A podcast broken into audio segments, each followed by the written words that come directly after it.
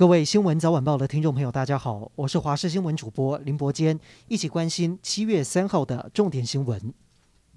国内今天新增七十六例本土确诊，十例死亡。指挥中心指挥官陈时中表示，这两天以采检日来看，确诊个案确实比较多，但是主要是大规模筛检所致，整体疫情趋势还是向下。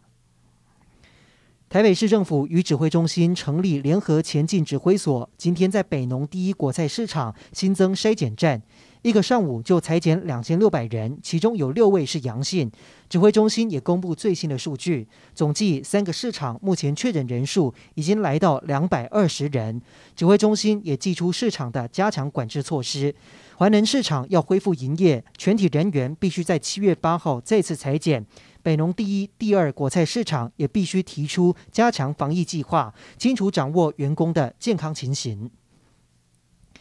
台北市又出现新的热区，市长柯文哲指出，透过确诊者的足迹大数据显示，信义区虎林街跟周边的永春市场有零星的感染案例，将在明天启动虎林专案，从上午八点到晚上八点，将针对摊商、自治会成员以及周边八个里的里民进行筛检。但是由于通知很临时，所以里长得负起登记造册的责任，登记的现场可以说是忙得人仰马翻。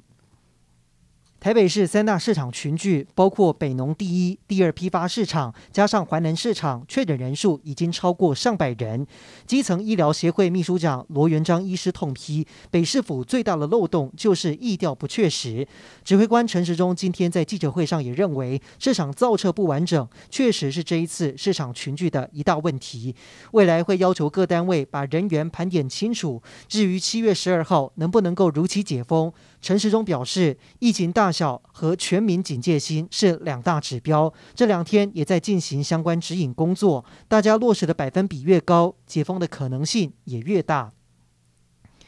台南还有高雄今天是零确诊，但是看到北部环南市场确诊案例不减反增，担心被延烧到，所以高雄市政府紧急针对有接触者进行框列以及采检。另外，台南还把市场防疫再升级。至于屏东，则是要避免印度变异株再次扩散，所以连续三天在芳寮乡境内大清消。环保局人员加上国军化学兵，一共一百二十人前往支援。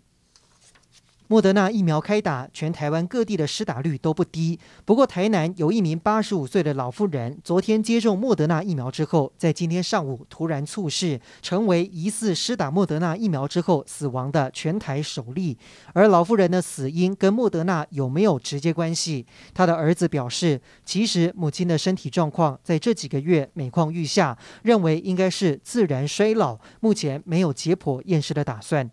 以上就是这一节的新闻内容，感谢您的收听，我们再会。